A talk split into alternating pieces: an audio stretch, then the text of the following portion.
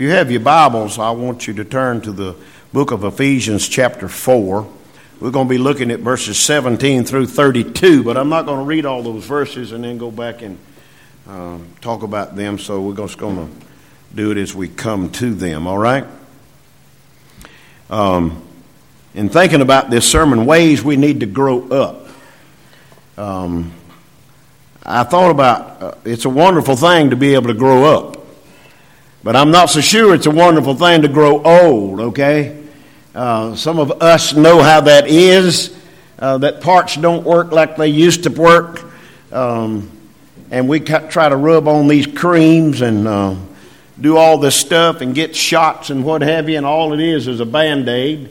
It just won't last, okay? So it's wonderful to grow up. I remember when I was young, I couldn't wait to get here and to get there and to get this and get that.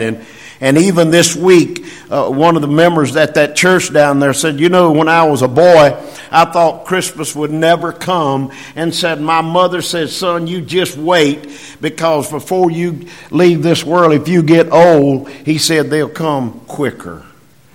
And I told somebody, you know, life is like a roll of toilet paper. Hello? The smaller the roll, the faster it goes, right? I mean, life's just that away. You're just wheeling it away.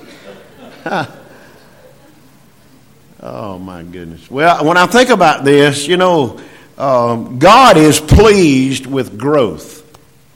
You know, us, when we think about our parents, Cody and Anna are over here with this little tiny baby boy. You know, they're going to be looking for the first smile. They're going to be looking for the first tooth. They're going to be looking for the first word. They're going to be looking for the first step. All the first things. And when I thought about being from a baby on up to that peak and you start dropping off, then you begin to lose this and you begin to lose that. Instead of walking like this, we're walking like this, and then we're just easing along.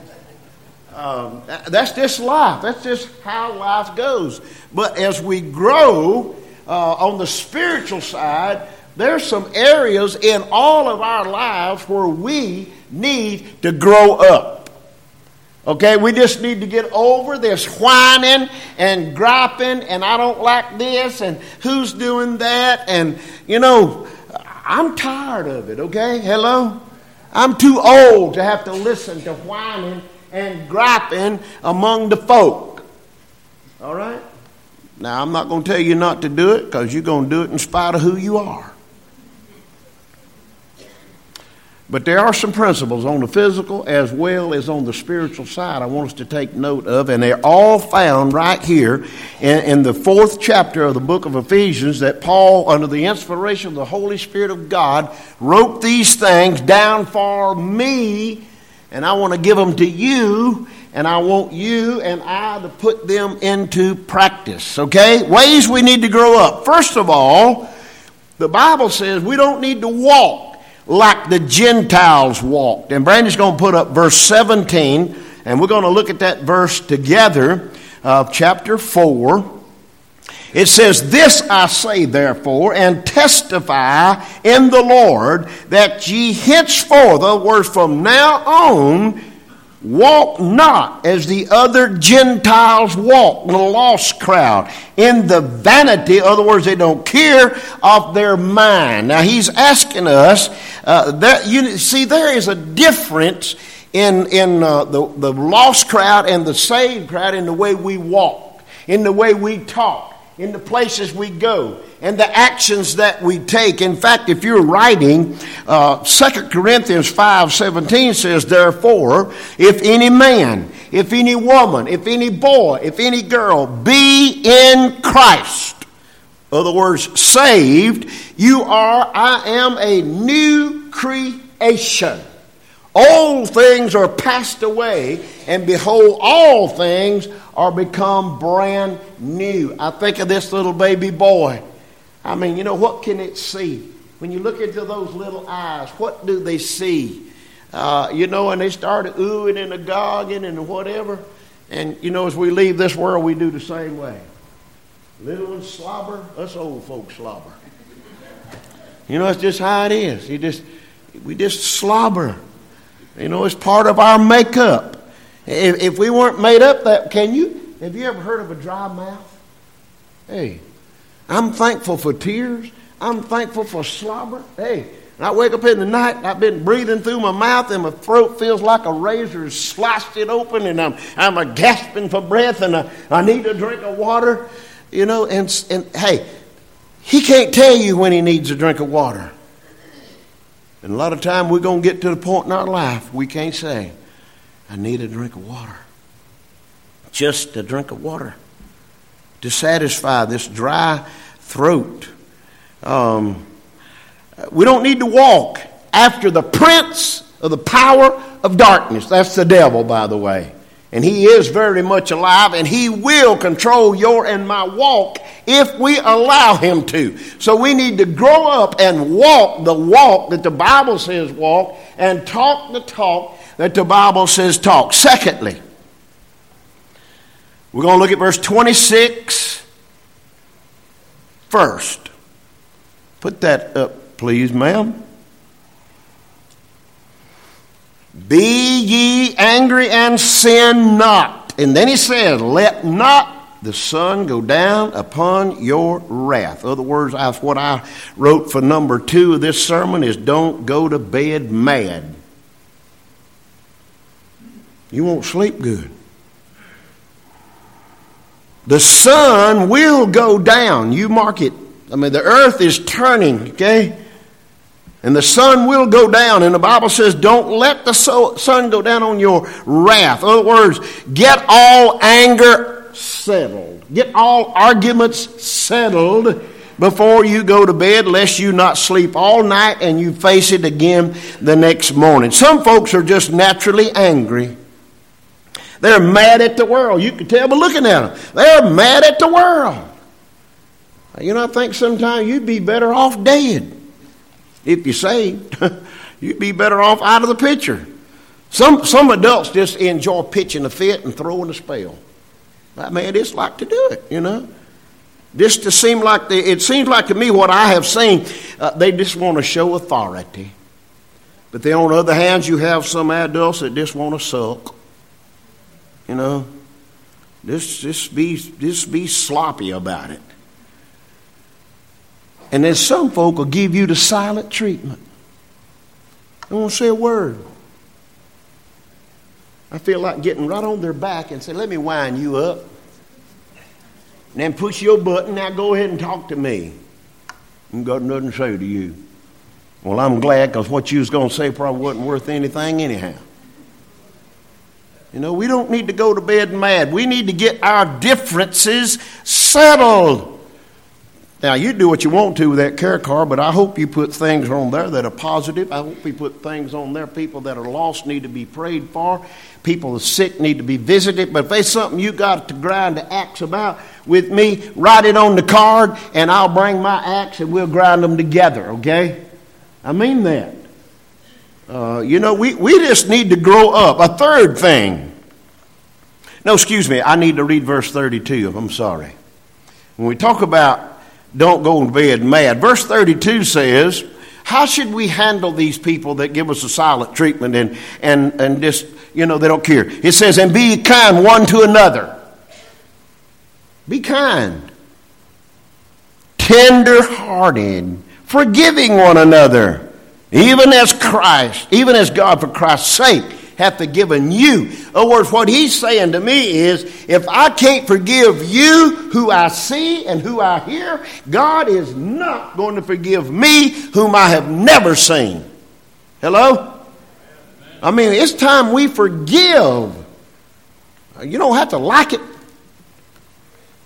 but you got to love. And if you can't forgive, then you got a problem. Thirdly, we're talking about ways we need to grow up. Put up verse 27, and let's read 27 and 28.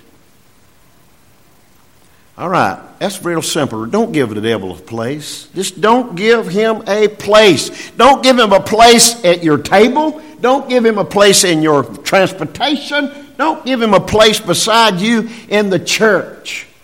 He don't need a place. That's what it says. Don't give him place. And then verse 28 says, let him that stole steal no more, but rather let him labor, working with his hands, the thing which is good, that he may have to give to him that needeth. That all, we ought to hang that on all our doors, you know. So when the thief shows up, hey, this is Bible, this is Scripture. So the third point is don't steal. Shoplifting, hey, that's stealing. Taking things from our employers, that's stealing. And then the Bible is very plain, certainly don't steal from God. And they asked the question there in the book of Malachi 3:10, where, Lord, where have we stole from you? And he's very short, very plain, very simple. He said, in tithes and offerings. If you're not tithing, you're stealing. That's the bottom line. I didn't say it. It's what the Bible says. A Christian, we as Christians should give and give generously, not only of our monies, but of our time. Give of our time. You know, what is my time worth? My goodness, I've just put here this today, and whatever I can give of my physical body, I'm willing to do that. It's okay.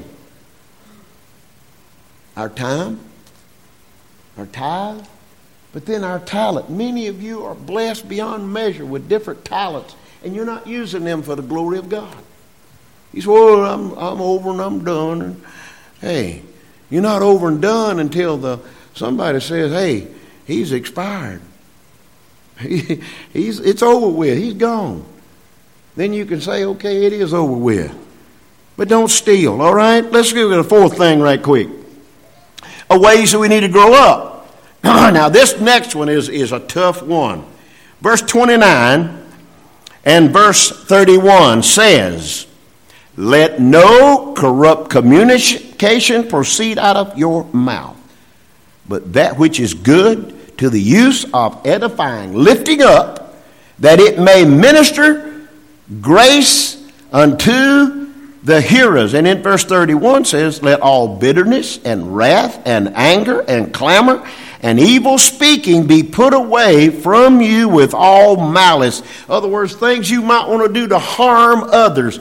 Put it away. Get rid of it. So the fourth thing is we need to guard our tongue, okay? That's the biggest problem I got with this entire body. The biggest problem I got. Now, I want to share something with you. I shall not call names, but I'm going to tell you what I heard. And what I heard come from a very, very reliable source. We got some people that have left our fellowship, miffed and mad and slobbering at the mouth like a mad dog. You know what they're doing? They're running our church down. Now, I want to caution you. I want to tell you this. If you hear of any of that, just tell them, say, look, if you don't have anything good to say about First Baptist, best thing you can do is keep your tongue between your lips. But some people still got wind in their jaws, and they got to let it out, okay? Well, they better not let it out to me. It hasn't come to me personally, but when it does, I will wring their britches, okay? I'm going to wring it out. If you ain't got nothing good to say about this outfit, then don't come back. Get out of here. We don't have room for tumbail. You know what tumbail is, though? Who knows what tumbail is? Come on, give me a hand. Y'all are, what's wrong with y'all? It was tumbail when I was up in that, and then it became Bermuda grass. You can't get rid of tumbail. Well, we got some tumbails that have left here, and they're stirring up things out in the community, okay? And they need to keep their mouth to themselves. You know, there is such a thing as lockjaw. I wouldn't pray that on nobody. I wouldn't pray laryngitis on nobody. Literally, I wouldn't.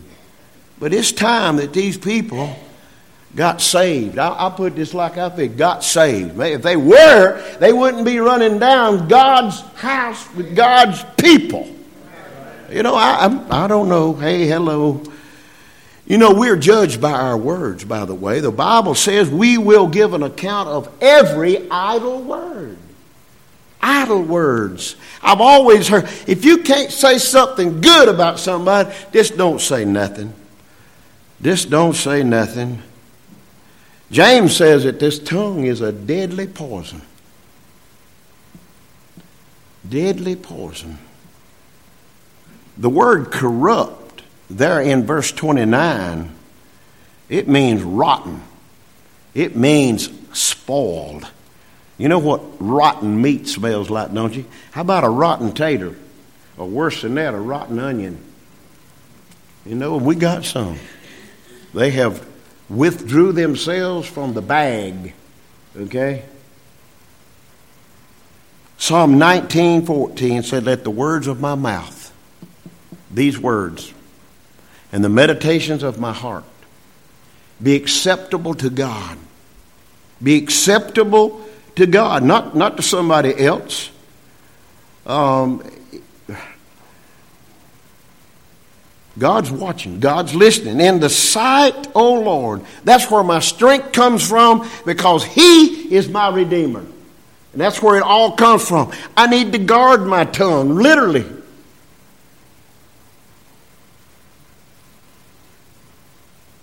Now, again, if using our tongue is for edifying and helping, then I think we need to do that. We need to use it properly. Properly. This happened. Brother Mac, did you have William Willingham in Fruitland?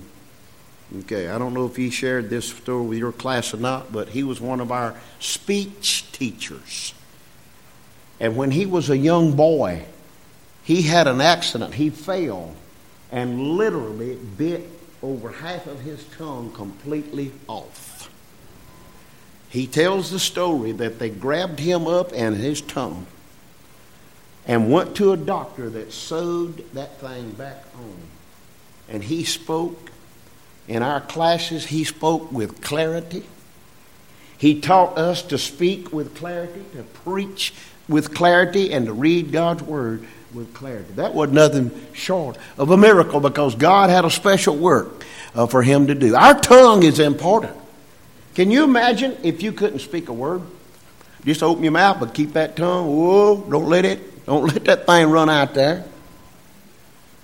This was probably a joke during the invitation time. A lady came down the aisle and told the pastor, "Pastor, I want to lay my tongue on the altar." He said, "Ma'am, it's 12 foot long, help yourself." Listen, not only women, us men folk, our tongue can get to wagging. You know what I think? We ought to be like a dog. If we wag our tail more than we do our tongue, we might be better off. We'd have less words to take back, right? We'd have less words to take back. And we do. I do. We do. We say things we ought to not say. You think, oh, where did that come from? The devil, he will see to it that this tongue could be used as a fire. As the Bible says, deadly poison. Well, let me give you a last thing. We're talking about ways in which we need to grow up. We don't need to walk as the lost crowd walks. We don't need to go to bed mad. We don't need to be in the stealing business. We need to guard our tongue. But last of all, if we are going to grow up as a Christian, we need to grieve not the Holy Spirit of God. Verse 30. Verse 30 is very plain and simple. And grieve not the Holy Spirit of God. Okay? Whereby ye are sealed until the day of redemption. Okay? What's that mean? Excuse me. When we got saved, okay? When we got saved, we were sealed by the Holy Spirit of God. We belong to God. It's God's business what He does with us. All the way to the day that we will be redeemed. I think about this many times. I have, and you probably have. Got the envelope, addressed it, got everything ready, put the paperwork in there, put the check in there, and licked that thing and sealed it up and ready to go and think, gosh, did I sign that check? Ah, you can't get it open without tearing it up, right? You can't get it open without tearing it up. And come to find out, well, I did sign it or I didn't sign it. Either way, you tore the envelope up. Now listen, once we're saved, we're always saved, and the devil can't change that. All right? Listen to me now. We're under the blood of Jesus. Our souls have been saved by the blood and the power of God Almighty through His Son, Jesus Christ. Right? Can I hear you? Can I get a witness? All right. Now, the devil's not happy, okay? He ain't happy with you and me. In fact, he is madder than fire right now at you for sitting in this place, and he's talking to you right now. You don't need to pay him any attention. Don't pay that word no attention. You got it going on. What he's trying to do is get your envelope open. But the thing about it is, he can't get it open without breaking the seal. And he can't do it. He can't break the seal. Oh, he can kick the envelope around. He can stomp on the envelope. But he can't break the seal because it's sealed until the day of, what does the Bible say? The day of redemption. When I'm redeemed out of this world. When I'm taken up into the clouds to meet my Lord. And He will unveil and He will undo and He will unseal that envelope where my soul has been planted and sealed and until the day of redemption. We simply need to grow up. 1 John 1:9, and I'll close. 1 John 1:9 is very simple. If we confess our sins, He's faithful, He's just, and He will forgive us of our sins and cleanse us of all unrighteousness. That verse is to backslidden Christians, okay? And that's all of us, because it says, if I confess my sins, all right? S-I-N-S, that's more than one. If I confess my sins, God is faithful, He will forgive, He will forget, He will cleanse. So how you know that's not to the lost? Because the lost are guilty of one S-I-N, and that's rejecting Jesus.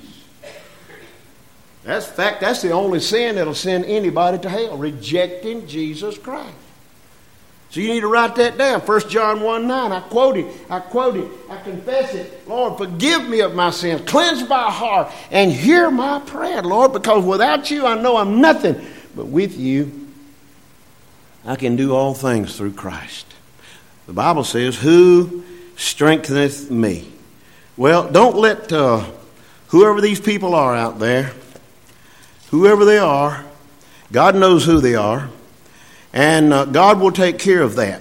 So when you hear it and or see it, tell them, say, hey, I'd rather not hear that, but I just want to tell you something. I'm praying for you, and I love you. I'm praying for you, and I love you. And people say, don't pray for me, pray for yourself. I said, I do that too. But I'm going to pray for you. Your name's called. I'm going to call it. Listen, God knows. There's a lot going on. A lot of churches going through change. But I like what Brother Mac said one time, standing right in this spot right here. We are First Baptists. And we're going to stay First Baptists. We are a cooperating Southern Baptist church. We are independent from everybody else. Okay? We give and we pray. And we go. Amen? That's what we're about. So that slobbering mad dog crowd is out there. It's okay. You're going to find them. They're going to cross your path. They're going to try to change your mind. So just be ready for it. Father, I thank you for the time you've given us in your house today. And Lord, I pray for every person sitting in this room right now. God, that you'd help us to grow up as Christians, to be a lighthouse for others to see Jesus in us. Lord, we don't always do it right. We're not perfect. So we ask you to forgive us where we failed you. Give us courage, give us strength to move on. Lord, I pray for any person in this room today that's never been saved. that today would be that day that they would come to this altar and say, I want to be saved.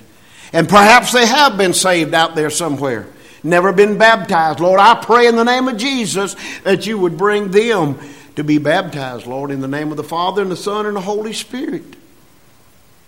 Lord, if there's some here that's been visiting our church and has been thinking about joining, if today is the day, give them courage to walk. And Lord, I'll thank you and I'll praise you for all you do for us, for we ask it in Jesus' name. Amen.